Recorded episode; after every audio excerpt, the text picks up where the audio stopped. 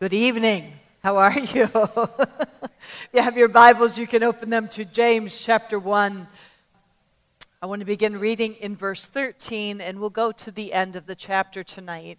We're going to stay in this passage for a few weeks. There's just so much in it, uh, but I want to take an overview uh, of the whole uh, section tonight. James chapter 1, verse 13. Let no one say when he is tempted, I am tempted by God. For God cannot be tempted by evil, nor does he himself tempt anyone. But each one is tempted when he is drawn away by his own desires and enticed. Then, when desire has conceived, it gives birth to sin, and sin, when it is full grown, brings forth death. Do not be deceived, my brethren. Every good and perfect gift is from above and comes down from the Father of lights, with whom there is no variation or shadow of turning. Of his own will, he brought us forth by the word of truth, that we might be a kind of first fruits of his creatures. So then, my brethren, let every man be swift to hear, slow to listen, slow to speak, and slow to wrath. For the wrath of man does not produce the righteousness of God. Therefore, lay aside all filthiness and the overflow of wickedness, and receive with meekness the implanted word, which is able to save your souls. But be doers of the word, and not hearers only, deceiving yourselves. For if anyone is a hearer of the word and not a doer, he is like a man observing his natural face in a mirror. For he observes himself, goes away, and immediately forgets what kind of man he was. But he, look, but he who looks into the perfect law of liberty, and I love that, the law of liberty, he's saying the Word of God is the law of liberty. It will bring freedom. And continues in it, is not a forgetful hearer, but a doer of the work. This one will be blessed in what he does. If anyone among you thinks he is religious and does not bridle his tongue, but deceives his own heart, this one, this one's religious religion is useless pure and undefiled religion before God and the Father is this to visit orphans and widows in their trouble and to keep oneself unspotted from the world. Would you just pray with me? Father God, we thank you and I praise you for your faithfulness, Lord, for your goodness to us. Lord, I thank you that your word is truly powerful and that you don't want it to just go out. You want it to go out and prosper. You've ordained it to be that way. And so, Father, I pray that as this word goes out tonight, that you would awaken hearts and minds, and that people would receive your word, receive that implanted word, which is able to save their souls, which is able to save my soul, Lord. I pray that you would speak it in such a manner, Lord, that, uh, that, that, that, it just penetrates our hearts and our minds, Lord God. I pray that, that you would anoint my lips to speak your word boldly and confidently and with great authority, Lord God. Pray that you'd help me to speak it with clarity and with effectiveness. And Lord God, that you would just open our eyes to truth that we haven't seen before, that you would give us understanding that we haven't had before. And Lord, that you would radically change and transform our lives, I pray, in Jesus' name. Amen.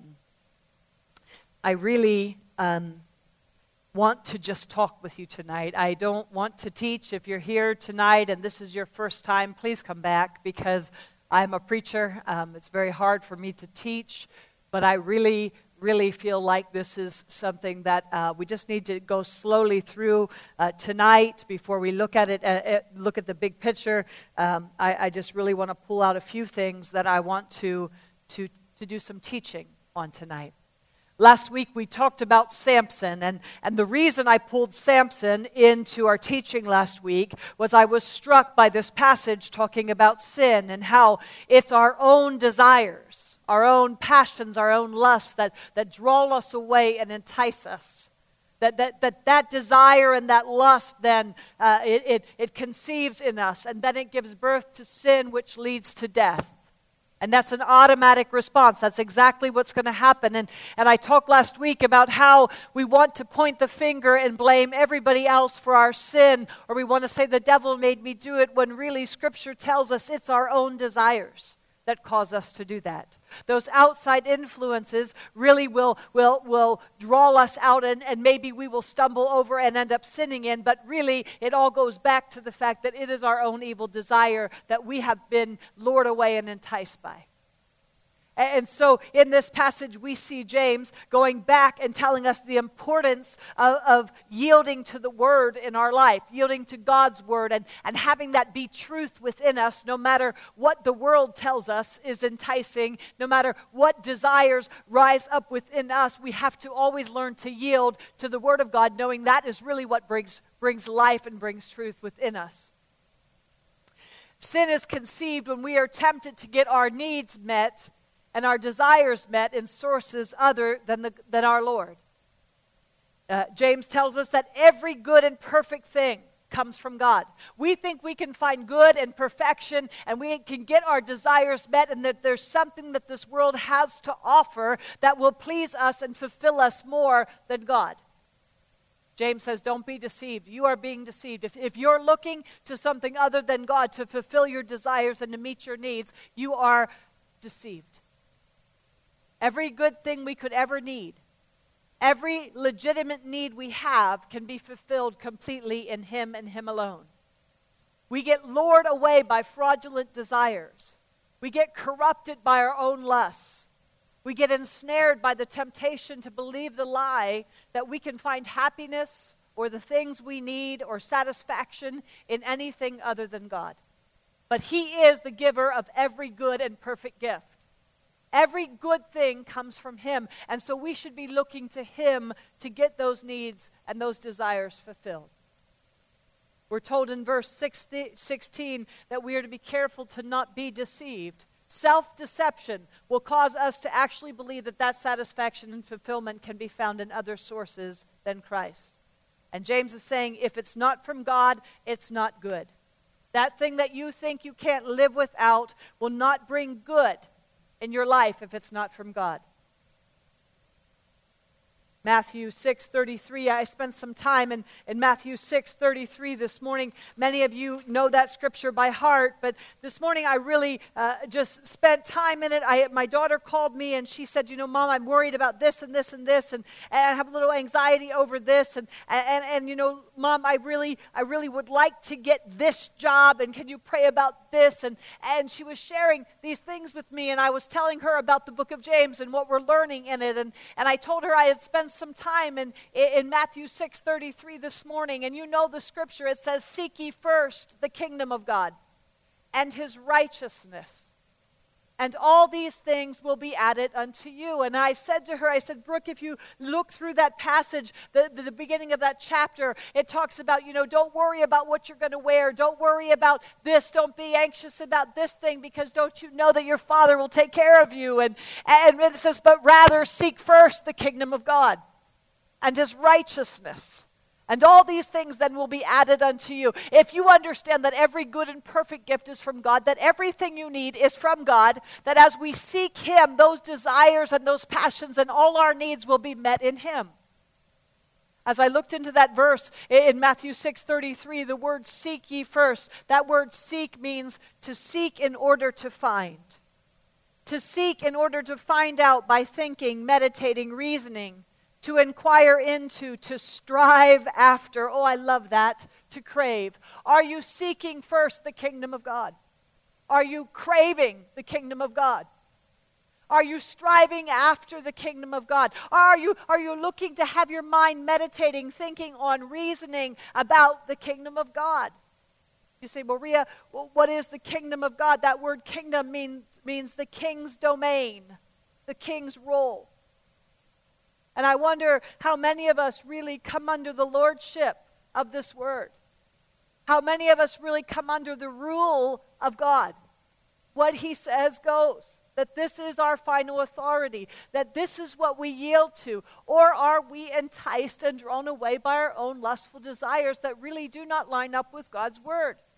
Is there any wonder that we're depressed, that we're full of despair and hopelessness? Is it any, any wonder that, that, that we don't have joy, we don't have peace, because we are chasing after our own lustly desires that do not line up with this word? And, and, and we are told in Scripture if we seek first the kingdom of God, His rule, His reign in our life, if we crave His authority and His reign in our life, all these things are going to be added unto us.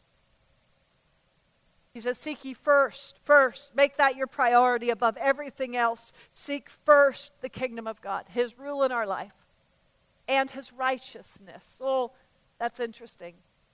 That word righteousness, it means right living. It means living as you ought to live before God. It's the state of Him who is as, as He ought to be. It's living a condition that's acceptable to God. I wonder if we even care about that anymore. I wonder if that even matters to us, how we're living. I wonder if we give any thought to God. Is my life pleasing to you? Am I living a way that's acceptable to you? Or does it really matter to us? It means integrity, virtue, purity of life, correctness of thinking and feeling and acting. It's character. You say, well, Ria, Scripture says that I am the righteousness of God in Christ Jesus. That's exactly right. When you came to Christ, you became the righteousness of God in Christ Jesus. If I looked at Kelsey through a pink balloon, I would see Kelsey as what? Pink. Are you, are you following me? And you and I, when we came to Christ, uh, it was just as if we've never sinned. He, he bore the punishment for our sin on the cross of Calvary. The punishment that brought you and I peace was on him on the cross of Calvary. We couldn't earn it. It is, it is uh, by grace that we've been saved through faith. We've received the gift of God, which is eternal life through Jesus Christ. We can't work for that. We can't earn that. We've been given that through grace. And now it is just as if we've never sinned. When God looks at me, He looks at me through Christ. And I am the righteousness of God in Christ Jesus. It's just as if I've never sinned. That's my standing with Him. It's just as if I've never sinned. I can't earn that. I can't work my way there. I am the righteousness of God in Christ Jesus. Justification has to do with God's approval of us. He looks at us and he sees Jesus. That's our standing before Him. We are in right standing with God. If we go sin tomorrow, we are still in right standing with God. He sees us through the pink balloon. It's just as if we've never sinned. And justification is not something that someone can see in our life, it's our standing.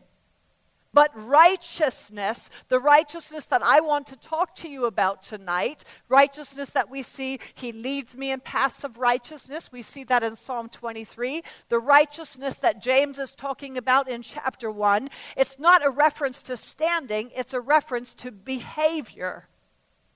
That's why we're told to let our light so shine before man that, that, that man might see our good deeds and glorify our Father in heaven. You see, if all I'm doing is saying, but I've been justified and it's just as if I've never sinned and I am the righteousness of God in Christ Jesus, and so I can live like hell, it doesn't really matter.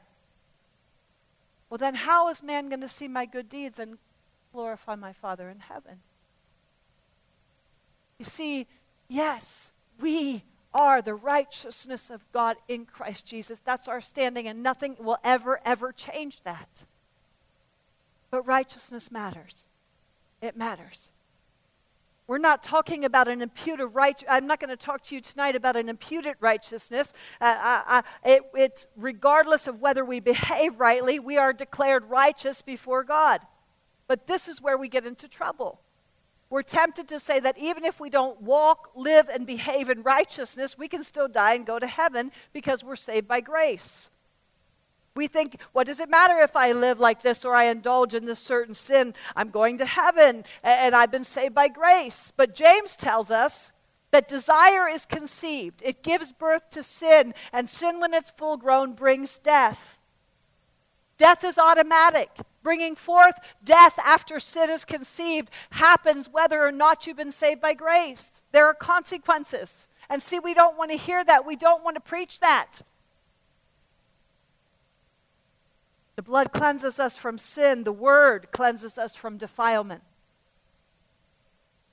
I want to just talk to you just a bit about the tabernacle. And, and it's going to feel like I am I'm choppy tonight. It's going to feel like uh, uh, that I'm all over the place. Just try to follow me in this because I want to just go back to Adam and Eve.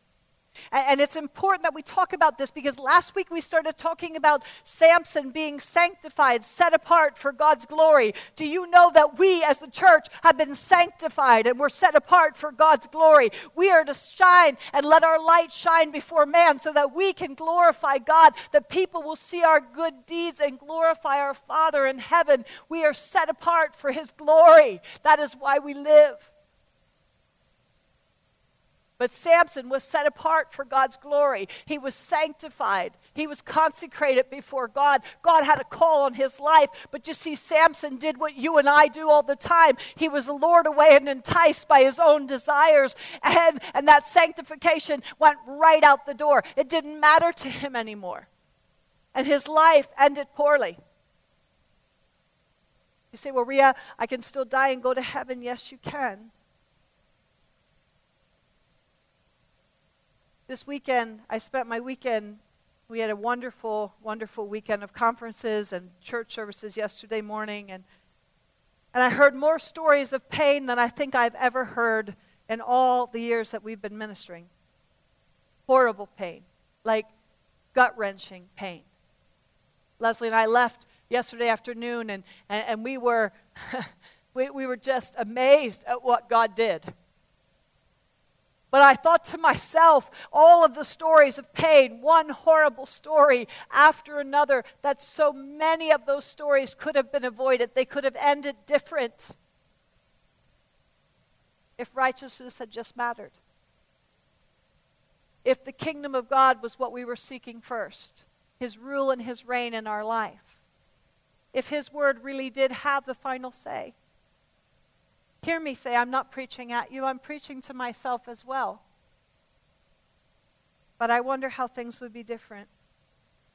Adam and Eve, you know the story. God created them for fellowship. You've heard me tell this story a million times, but I just want to go over it again tonight. Adam and Eve were created in the garden, and they were created by God for fellowship. God wants to fellowship with his people. He wants to, to, to walk with us and to dwell with us. He's Emmanuel, God with us, and, and He wants intimacy with us. He doesn't want to be a far off, disconnected God. He cares about you personally. He wants a personal relationship with you. He wants a personal relationship with me. And so when God created Adam and Eve, we were created for fellowship. When He created man, it was for fellowship. And, and the Bible says that God walked with Adam and Eve in the cool of the day and, and He fellowshipped with them. They were tight. And then you know the story. God says, You can have anything you want in this whole garden. Just don't eat of this one tree. Everything else is yours. Just don't eat of this one tree. And who knows that God means what He says? And, and so uh, he said, if you eat of this one tree, death will come. Because what did we find out? That, that, that sin gives birth to what? Death. It'll come every single time. It's the, it is a natural law of sowing and reaping. And so God says, do not eat of this one tree. That's all I'm saying. Don't eat of this one tree. Because if you do, you will surely die. And God means what he says. And you know the story Adam and Eve. God leaves Adam and Eve. Uh, book right to that one tree that he told them not to eat of because the devil enticed. He said, Did God really say? Because, you know, God doesn't mean what he says. His word, you, you must have misinterpreted his word. His word doesn't really matter. And you know the story. Eve eats of the apple. She gives it to, or the fruit. She gives it to Adam. Adam takes some. They realize that they are naked now and unashamed, uh, uh, naked and full of shame. Shame comes into the picture because of sin. They go and hide. God comes into the garden and he says, Where are you? This is the all knowing God who knows everything. He knows where they are. And he said, What have you done?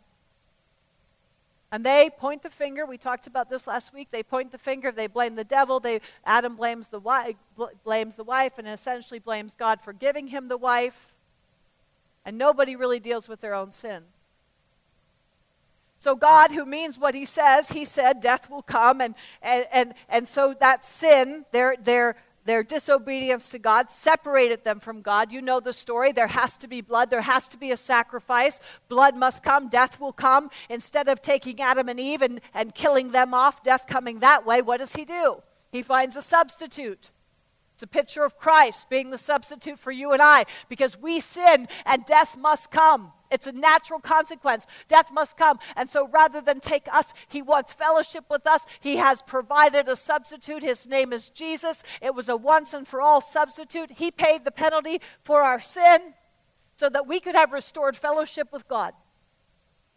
And that's where all of the, the substitutionary uh, sacrificial system came into play was after Adam and Eve. That's where they started bringing animals in as a substitute for the death that they deserved. Sin, death must come. There's a substitute. They brought an animal. The priest would slaughter the animal. That would be their substitute.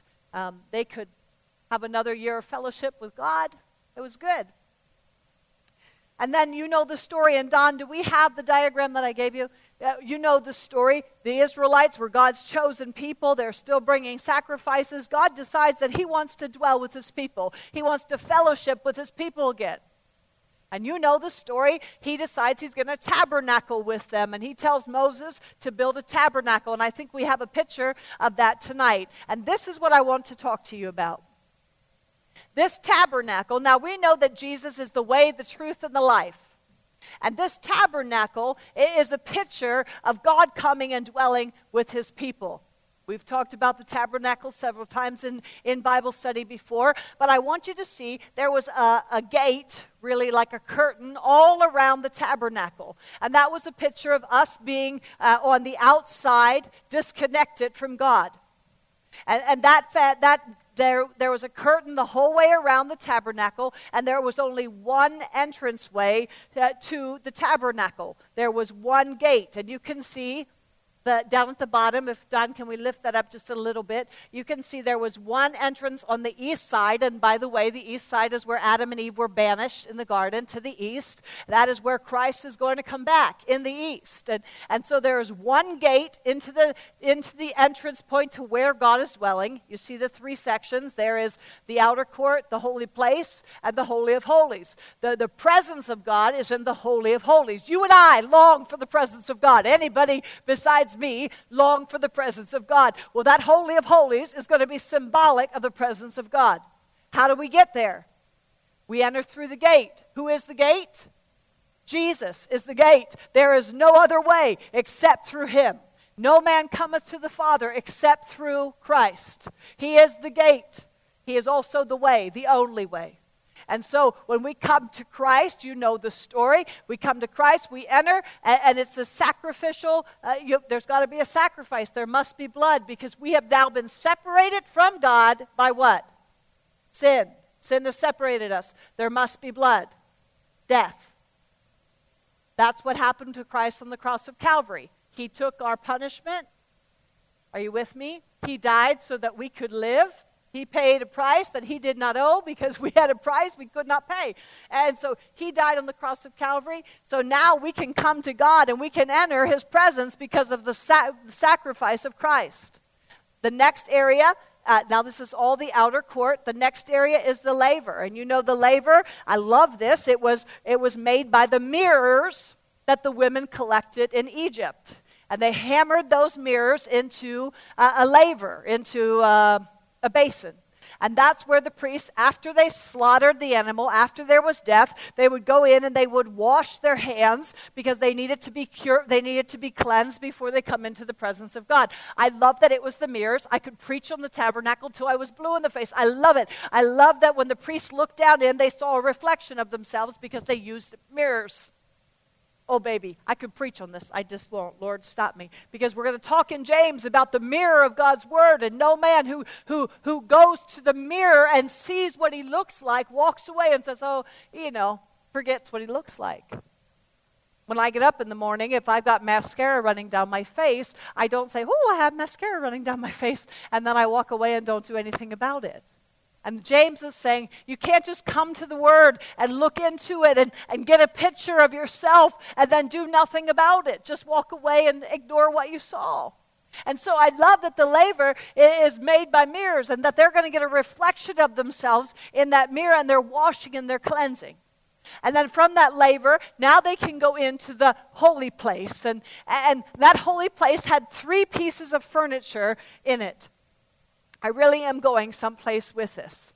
Uh, it was divided into those, those three sections, and, and the most holy place, or the holy place, had three pieces of furniture in it. And you'll see, I think it says there, the golden lampstand, the showbread, and the altar of incense. Now, those three uh, items of furniture are also symbolic. And if I had my, do I have my chart here, Dave? Oh, no. Do you remember when I drew the three circles?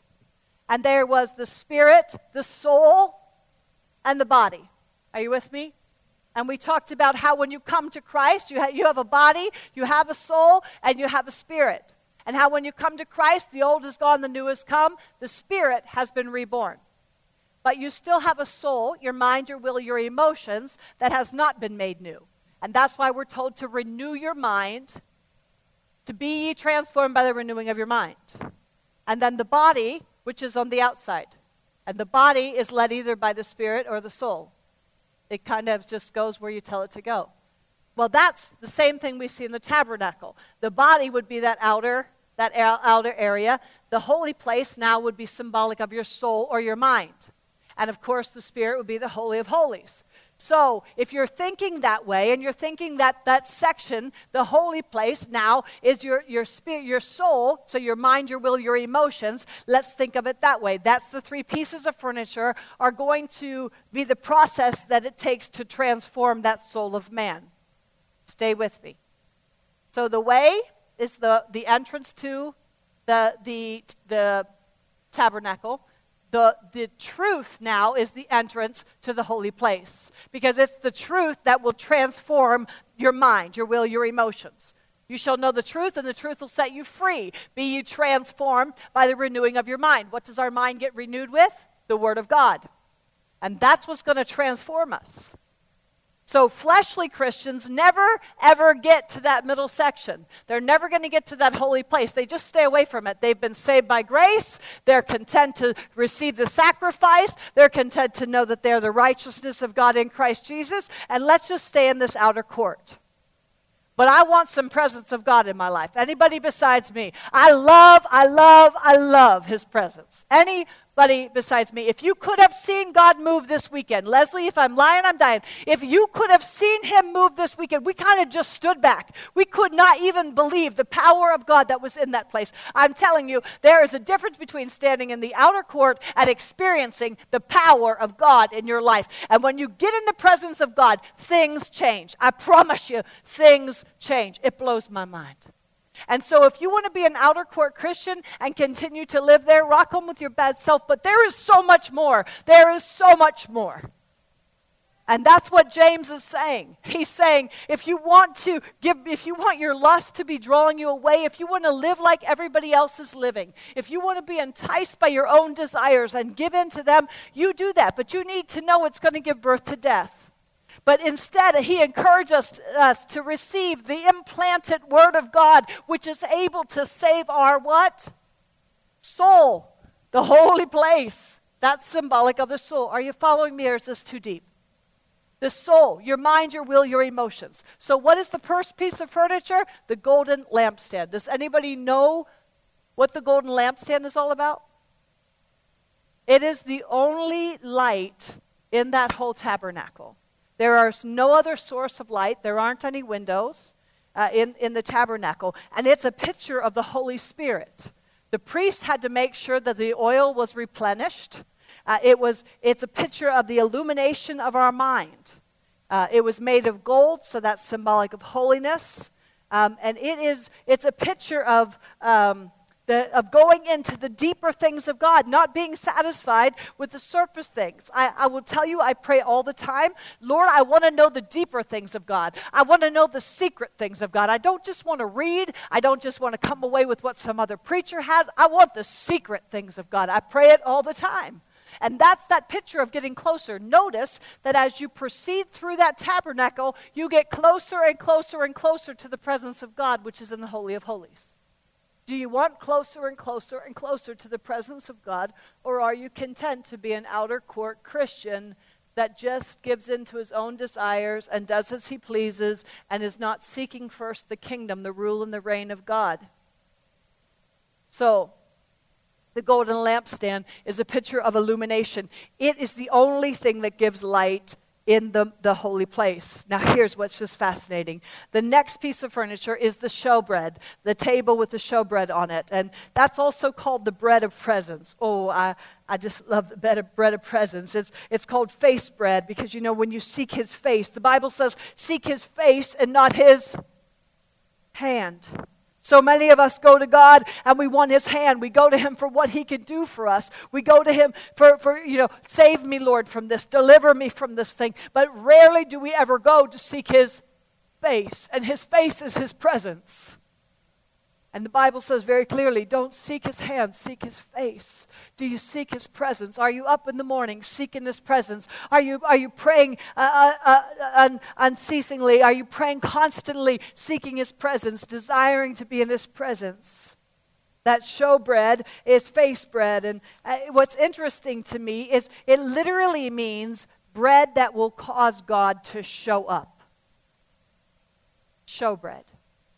It's our daily bread. It's, what do we call this right here? The bread of life. Words of life right here. This is the bread of life, and we need daily bread. We need to sit with that Bible day in and day out and get fed. Can I tell you, it is my sustenance. It is, it is what brings me life. Ask my family, they will tell you. They know when I've been in that word and when I have not. It makes that much difference in my life. It is my source of life. And you see, what's interesting to me is that the priest, when he went into the holy place, he could not see the bread without the lamp. Without the, what did we say it was symbolic of? The Holy Spirit. And you see, what we want to do is we want to come to this book because the Bible says that the things of the Spirit are spiritually discerned and the natural man cannot understand them. So, if the lamp is symbolic of the illumination of the Holy Spirit, of our minds being illuminated by the Holy Spirit. And if the priest can't see the showbread, the bread of life, without the lamp, how can we ever open up this Word of God and just say, I'm just going to read it? You know, like a book. I never, ever, ever open the Word of God without saying, Lord, this is a supernatural book. You are a supernatural God. If I'm coming to it in my natural thinking, I'm not going to understand it. I need the Holy Spirit to illuminate it. Scripture says that you and I don't even need a teacher, that the Holy Spirit will come and teach us. Are you with me? The lamp of the Holy Spirit, the illumination from the Spirit will teach us. We can't see the showbread without the Spirit. Remember, I told you that it's called the showbread. It, it literally means bread that will cause God to show up. Oh, can I tell you when I sit with this in the morning? When I sit, I don't, I don't just sit and get up. I don't read a verse or two and sit and get up. I wait until He speaks to me. I don't close the book until He speaks to me. I don't care if I have to sit there two hours. I'm not moving, Lord, till you speak to me, till I hear your voice, because this is His what? Word. Word. Word. Do you hear my words? And when we sit with the Word, we should hear Him speak. Why are we so quick to leave His presence? I'm not leaving your presence, Lord. I am coming through. I'm stopping at the, the brazen altar and I'm going to be a living sacrifice. I thank you for what Christ did, but your word says that I need to now present myself as a living sacrifice. I am dying, Lord. I see that's what Samson didn't want to do. Samson didn't want to die. And I am here, Lord, and I am dying to self. I'm dying to having my own way. I'm dying to my lusts and my fleshly desires. And I am saying your way is the right way. I'm dying. And now I'm going, Lord, and I am washing. I am washing this filth off of me. You say, Ria, you've been washed by the blood of the Lamb. Yes, I am, but my feet get dirty. Peter. Lord, thank you so much. Peter is in the upper room and, and, Jesus is washing the disciples' feet. And what does Peter say? Somebody tell me. He says, I need a bath, Lord, wash all of me. Don't just wash my feet, wash everything. And what does Jesus say? Peter, you've already had a bath. You just need your feet washed. And it's us, church. Yes, we've been washed in the blood of the Lamb. Praise the Lord, I've been washed in the blood of the Lamb. You know what? I'm just going to tell you that I am like Paul. I am the chief of sinners. There is nothing you could come up here and say I did that I probably can't agree with you and say I did that too. I am the chief of sinners. But let me tell you what, I've been washed by the blood of the Lamb. I've been redeemed. I've been set free. It's just as if I've never sinned. But I'm going to tell you what, just today, I got my feet dirty. I got my feet dirty. You say, well, these people that say, oh, Ria, you don't have to tell God you're sorry. Are you, are you crazy? Do you read the same Bible I read? 1 John 1 9. what does it say? Somebody tell me. If we, who's saying that? John, we believers, if we, he's including himself, confess our sins, he is faithful and just to forgive our sins and what? Cleanse us from all unrighteousness. Open your Bibles to Ephesians 5. Ephesians 5. You guys are so good. Can I tell you? I'm impressed. Ephesians 5. Look at this. Oh Lord, we love you. Ephesians 5 25. You say, Maria, what are you talking about marriage for? Because I want you to see something. Husbands, love your wives, just as Christ also loved the church and gave himself up for her. This is what I want you to see. That he might what? What was, what was Samson? Sanctified. That he might sanctify and what? Cleanse. What do we do at the laver? Cleanse. Uh, that he might sanctify and cleanse her with the washing of water by the word that he might present her to himself a glorious church, not having spot or wrinkle or any such thing, that she should be holy. Somebody say holy. Holy and without blemish.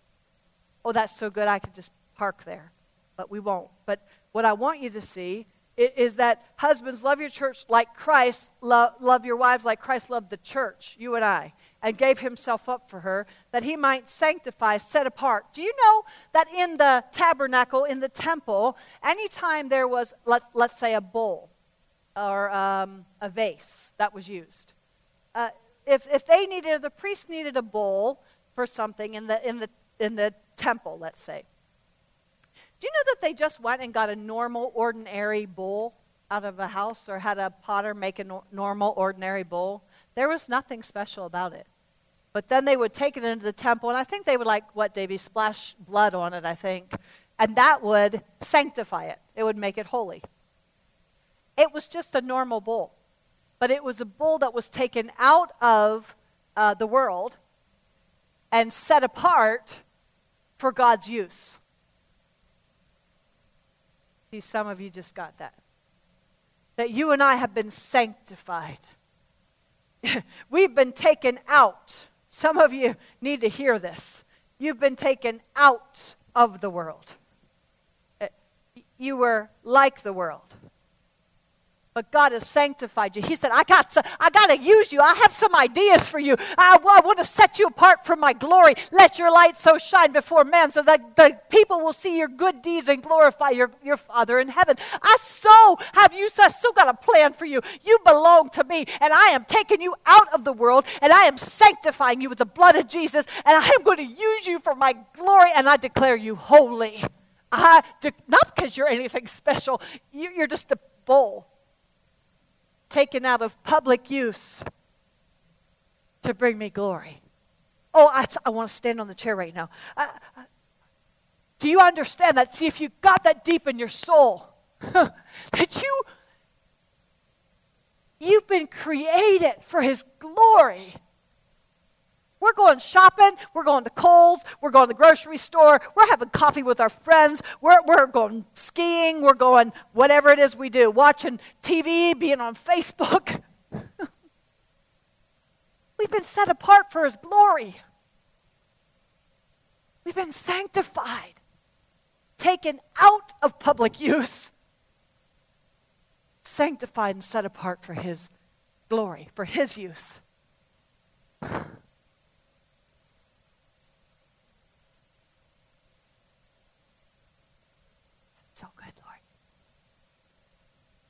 that he might sanctify and cleanse her with the washing of water. This was my sermon this week on napkins.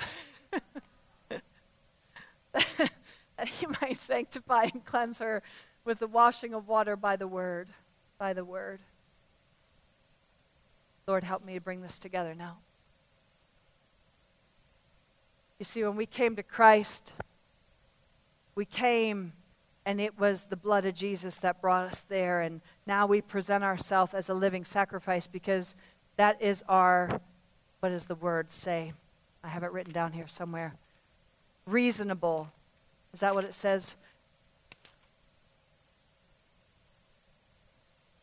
I beseech you, therefore, brethren, by the mercies of God, that you present your bodies as a living sacrifice, holy and acceptable to God, which is your reasonable service. You say, well, what is it my reasonable service for? Because he spends the first, uh, I think, 11 chapters of Romans telling us about sanctification, telling us about salvation, telling us about sin and sovereignty of God. And then he gets to chapter 12 and he says, Now I beseech you, brother, in light of all of this, in light of what God has done for you, the least you can do is now to present yourself as a living sacrifice, holy and acceptable unto God.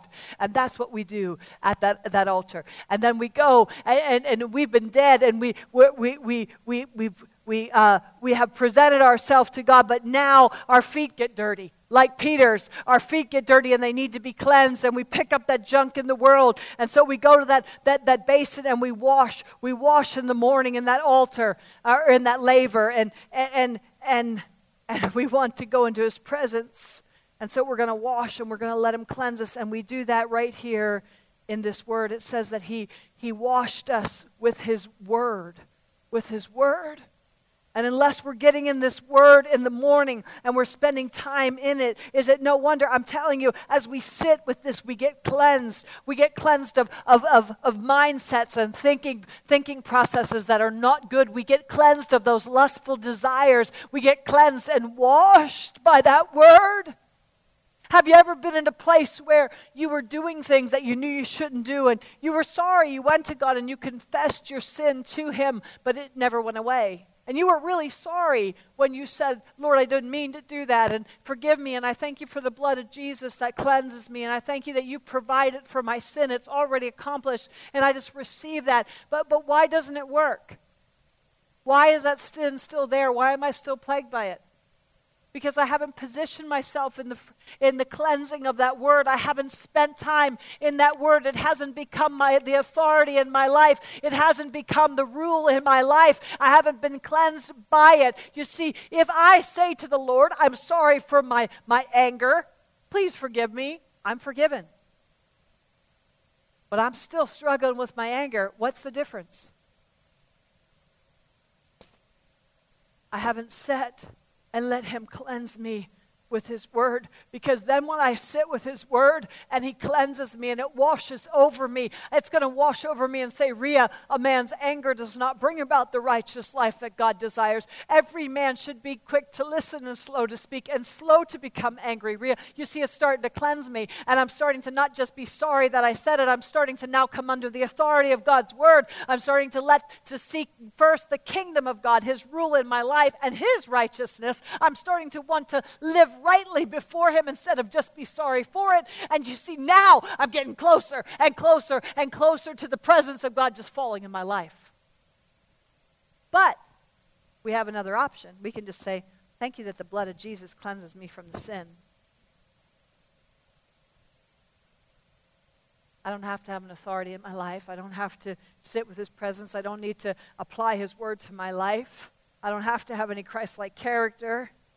I can just say I'm the righteousness of God in Christ Jesus. I don't ever have to walk out rightly. Say, Ria, I'm feeling a little condemned. Come on.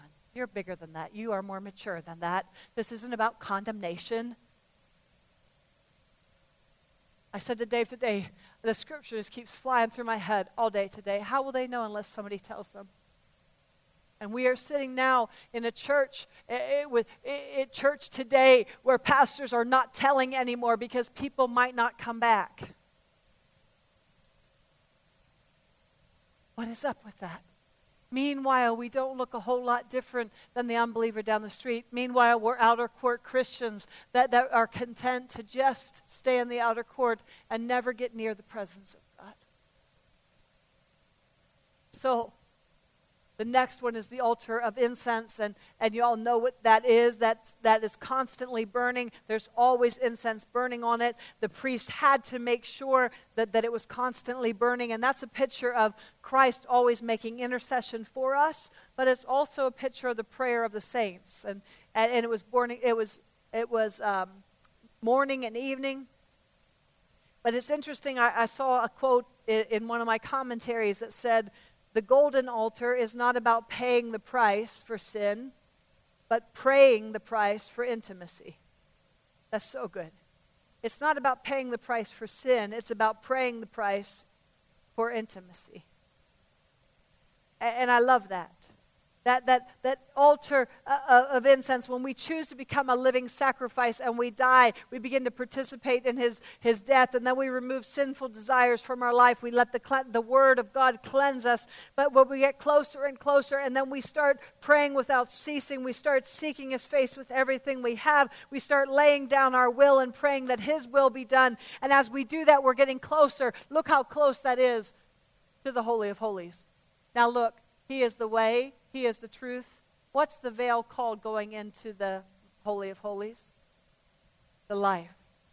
You see, when we do all those things, when we become a living sacrifice, when we lay down our life and we die to what we want and we start seeking first the kingdom of God, His rule and His reign in our life, well, when we wash and we're cleansed by the water of His Word, well, when we start getting filled with the Holy Spirit and submitting to the Holy Spirit in our life and allowing Him to illuminate and, and cleanse and purify our mind and, and line our will up with God's will, and, and we begin to, to just let the authority of God and His Word reign in our life, and, and then we begin to pray without ceasing that His will is done instead of our will be done. We're getting closer and closer to the presence of God, and we're beginning to taste and trip over into the Zoe life the life, the abundant life that Christ had for us is found. That, that when I die, I really find out that that's the way to live.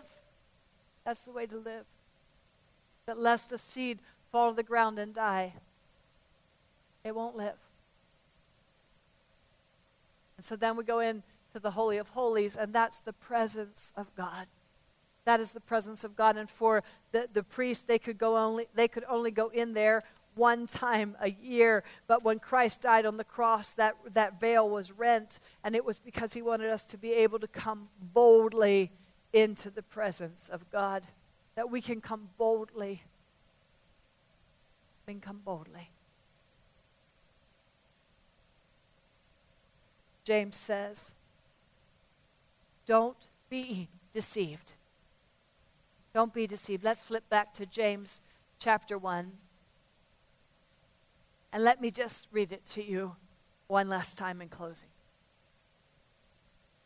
Let no one say when he is tempted, because we will be, I am tempted by God. For God cannot be tempted by evil, nor does he himself tempt anyone. But each one is tempted when he is drawn away by his own desires and enticed his own desires that don't line up with the kingdom of God, that don't fall under his rule and reign, that don't line up with his word. And when desire has conceived, it gives birth to sin. And sin, when it is full grown, brings forth death. That's an automatic sowing and reaping there. Do not be deceived, my beloved brethren. Look at what he's saying, my beloved brethren. Do you know how much you're loved? Do you know that you're loved by God? You are beloved. You are his beloved. Do not be deceived, my beloved brethren. Every good and perfect gift is from above, and it comes down from the Father of lights, with whom there is no variation or shadow of turning. It means He's the same. He stays the same. He's constant. He is always good. He always gives good gifts. He is not evil. There is no evil in Him, there's no darkness in Him. He's not going to change tomorrow. He's not going to be different when you approach Him tomorrow. He is constant, and He gives good gifts, and He is a good, good Father. And so James is saying, don't be deceived by buying into the lie that you could find what you need in anything other than Jesus. He is the answer, He is all you need. He is your great I am. Everything you have need of, He answers and says, I am. By his own will. It was his will. He brought us forth by the word of what? Truth. That we might be a first kind, a kind of first fruits of his creatures. I just want to read you what the Amplified says there. It says that we might be a prime example of what he created to be set apart to himself, sanctified, made holy for his divine purposes. Do you know that we've been sanctified and made holy for his divine purposes? What would happen tomorrow morning if we got up and we said, Lord, what do you want to do with me today? How do you want to use me today? I've been set apart for your divine purposes. What do we want to do today, Lord? Carrie, Corrie ten Boom used to wake up every morning and she'd say, Reporting for duty, Lord. What would happen if that's how we lived? So then, my beloved brethren, let every man be swift to hear, slow to speak, and slow to become angry. We'll look at that next week. For the wrath of God does not produce the righteous for the wrath of man does not produce the righteousness of God. It's all about producing righteousness in your life, right living, character, integrity in your life. Therefore lay aside all filthiness and the overflow of wickedness and receive with meekness meekness. It takes meekness to say, "Lord, I want to do this. I have this desire. I want this thing in my life. I'm lusting after this thing, but I am going to receive with meekness the implanted word because you say it's able to save my soul, my mind, my will, my emotions. And I'm going to choose to be a doer of the word and not a hearer only. I'm going to do what this word says. I'm going to apply this to my life. I'm going to come up underneath the rule and the reign of God in my life. I'm going to let Him be the authority in my life. I'm going to seek first the kingdom the king's domain and his righteousness. And then I'm going to trust that all these things, that anything I'm craving, anything I'm desiring, is going to be added unto me. Because it won't be a fleshly desire if I'm seeking first his kingdom. And I'm not going to be a hearer only of the word, I'm going to be a doer. And I'm going to look at this book like a man is looking at his face in his mirror, and I'm not going to walk away and forget what I look like. I'm going to make some changes, I'm going to make the adjustments because it's the law of liberty.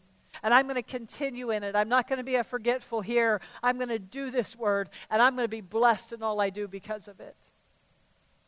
And I'm going to keep myself unspotted by the world. That is chapter one of the book of James.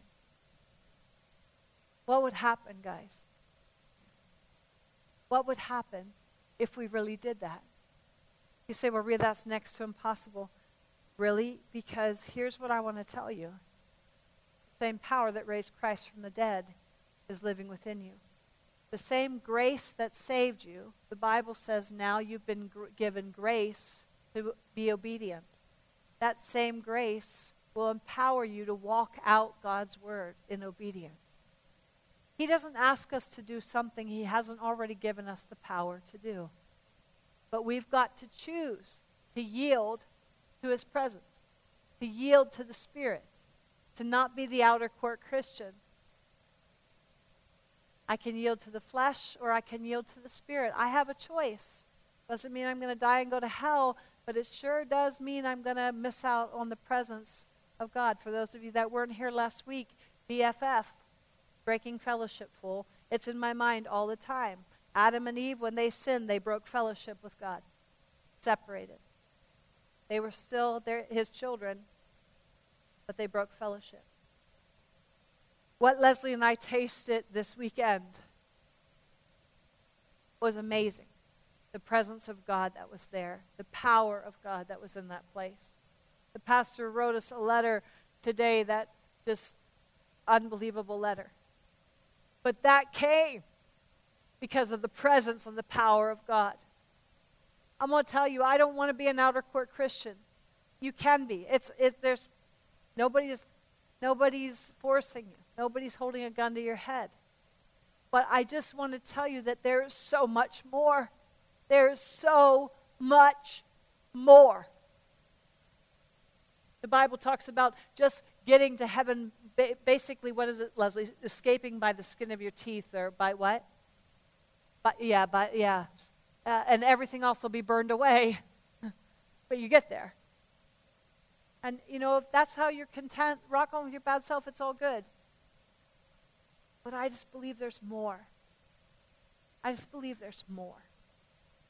I don't believe He wants us to live powerless. I just don't.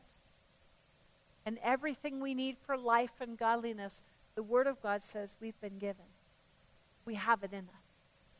It's a matter of yielding to it. Any questions about the tabernacle that I maybe wasn't clear on? Or there's so much good stuff. If you start to, to study the, the covering, if you start to, to study what the curtains were made out of, it's fascinating. Um, all of the, the uh, oh, it's just cool. Just if you look into the tabernacle, maybe sometime we'll do a study on the tabernacle. It's fascinating. Um, and then the temple is, a, is the next step there. And then, of course, the temple of the Holy Spirit becomes you and I. So, uh, anyway, any other que- any questions? Clear as mud? Yes. The mercy seat, that I, I, I have it in my notes this would be, we go into a lot of things, but you know that the mercy seat, the Ark of the Covenant, has um, three items in it. The three items are, Dave, help me out if I'm wrong, the Ten Commandments, the manna, and the rod of Aaron that is budding. And all of those things, I think, now somebody might argue with me, but I believe that those things are in that ark because they're all things to prove where man failed. That they couldn't, we couldn't keep the Ten Commandments, we couldn't keep the law, um, the, the budding uh, rod was a picture of not falling under God's authority, but God still bringing resurrection power. Um, the manna was, you know, only collect uh, what you need for today, and of course they didn't, and it got rotten, and um, so there. Were, I think that those three things were left in there. There are other opinions, but it's all a picture of we don't have the ability to. We don't bring anything really to the table, and then the mercy seat, the blood of Jesus covers it. Um, the cherubim are there. That it's all fascinating study. Too much to go into tonight, but really, um, what we really need to know is the presence of God is there.